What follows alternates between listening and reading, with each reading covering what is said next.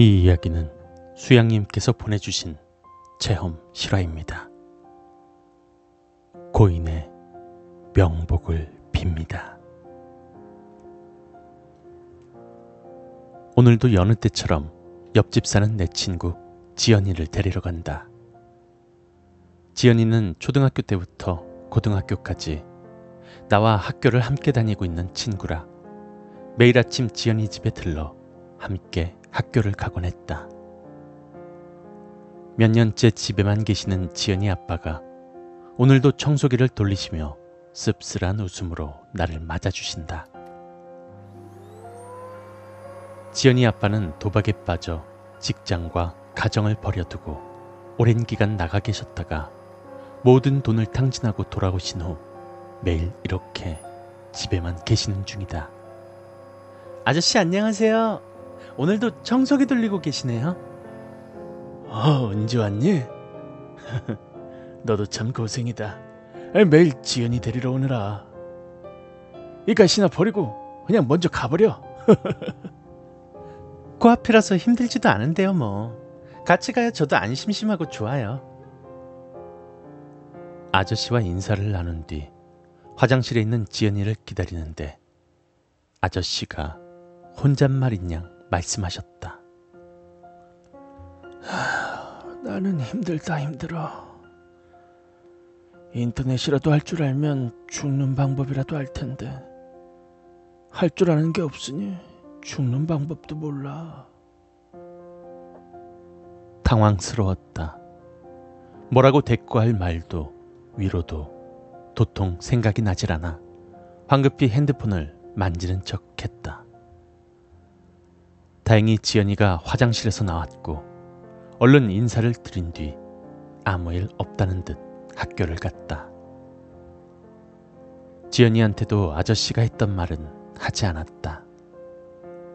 어쩌면 그때 아저씨가 무심코 했던 그 말을 해줘야 했는지도 모르지만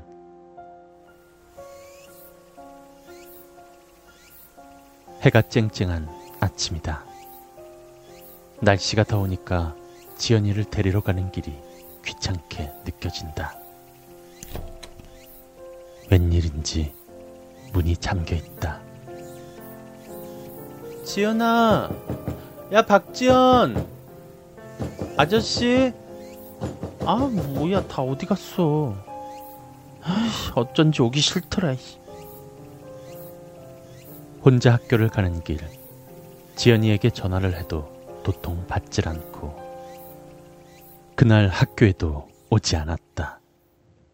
그 다음 날도 그 다음 날도 선생님도 아직 연락을 못 받았다고 했다.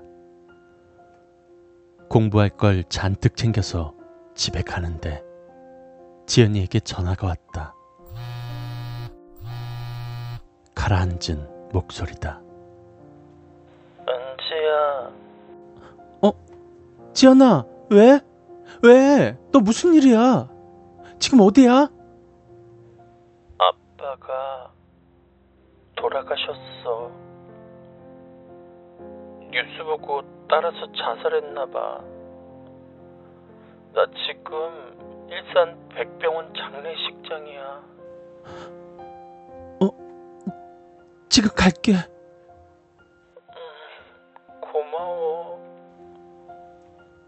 무슨 말을 해줘야 할지 모르겠다. 간다고 하긴 했는데 가서 어떤 위로를 해줘야 할지도 잘 모르겠다.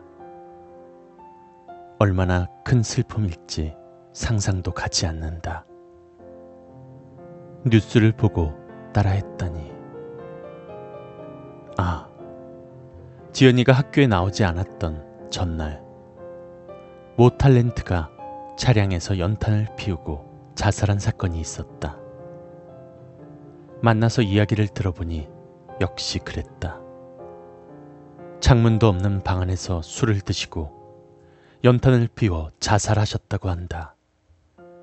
가스 중독으로 인한 자살. 아저씨의 시신은 가까이에 살고 있던 친척 할머니가 과일을 가져다 주려고 갔다가 발견했다고 들었다. 그렇게 지연이를 위로하고 장례식장에서 돌아오는 길. 집에 가기가 왠지 싫다. 우울하다. 난 저 크나큰 아파트에 혼자 지내고 있다. 부모님은 외국에서 일을 하시기 때문에 많아봤자 두 달에 한 번 집에 다녀가시곤 한다. 씻기도 싫고 왠지 몸이 무겁다. 그대로 침대에 들어 누워 버렸다. 그렇게 잠이 들었다. 시끄러운 소리에 잠에서 깼다. TV가 켜져 있다. 청소기도 켜진다. 무섭다. 많이 무서운데 절대로 나가볼 자신이 없다. 난이 무서운 상황을 눈을 질끔 감고 모면했다. 그러다가 다시 잠이 들고 날이 밝았다. 거실에 나가보니 아무 일 없었다는 듯 화창한 아침이다. TV와 청소기 역시 꺼져 있었다. 문득 장례식장에 다녀오면 소금을 몸에 뿌리고 집에 들어와야 한다는 이야기가 생각난다. 오늘 밤도 시끄러운 소리에 잠에서 깼다. 역시나 TV가 켜져 있고 청소기 소리도 들린다.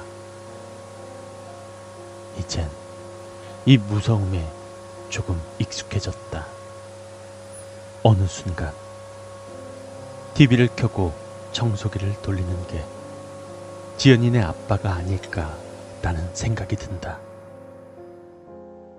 장례식장에서 나를 따라오셨나라는 생각에 무섭기보단 마음 한편이 무겁다. 슬프다라고 해야 할까?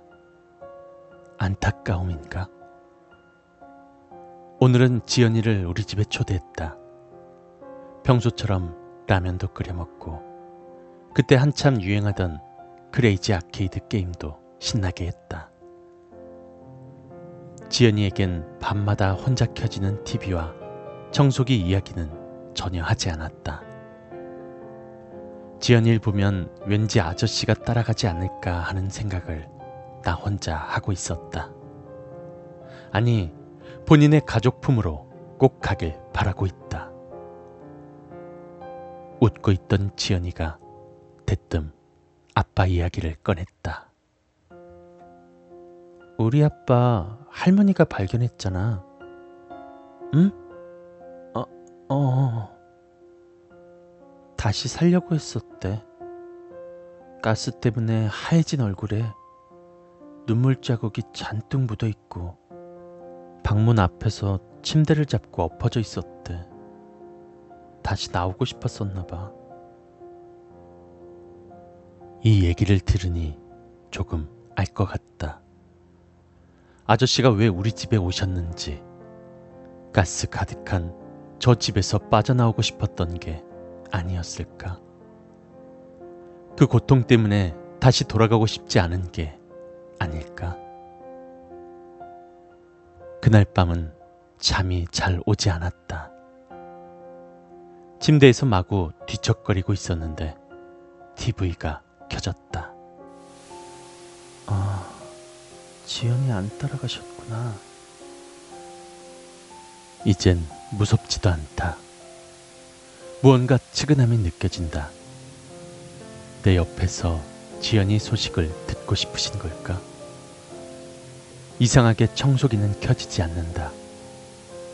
지연이가 왔다 간 날이라 아저씨도 슬프신 걸까? 라는 생각을 해보았다. 그렇게 익숙해질 무렵 대학 진학으로 인해 서울로 이사를 오게 됐다. 부모님도 한국에 정착하셨다. 더 이상 밤마다 TV나 청소기가 혼자 켜지는 일은 일어나지 않았다. 대학 생활 때문에 바쁘게 지내던 어느 날, 오랜만에 지연이를 만났다.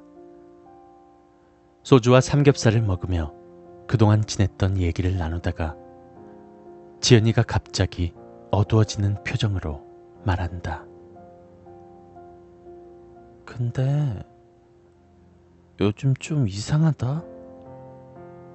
응? 뭐가?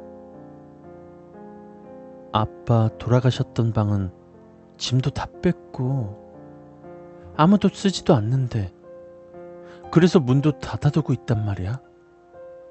어, 근데 왜? 근데 자꾸 열려 있어. 나갔다 오면 열려 있고, 자고 일어나면 또 열려 있고. 집이 오래돼서 그런가? 어, 그, 그러게. 그게 왜 그러지? 돌아가신 아저씨가 가스가 꽉 찬 방 안이 답답해서였을까? 아니면 아직도 그곳에서 나오고 싶으신 걸까? 부디 이젠 좋은 곳에 계시길 바라면서 먼 훗날이 되어서야 이 글을 쓴다. 아저씨, 부디 좋은 곳에서 행복하세요.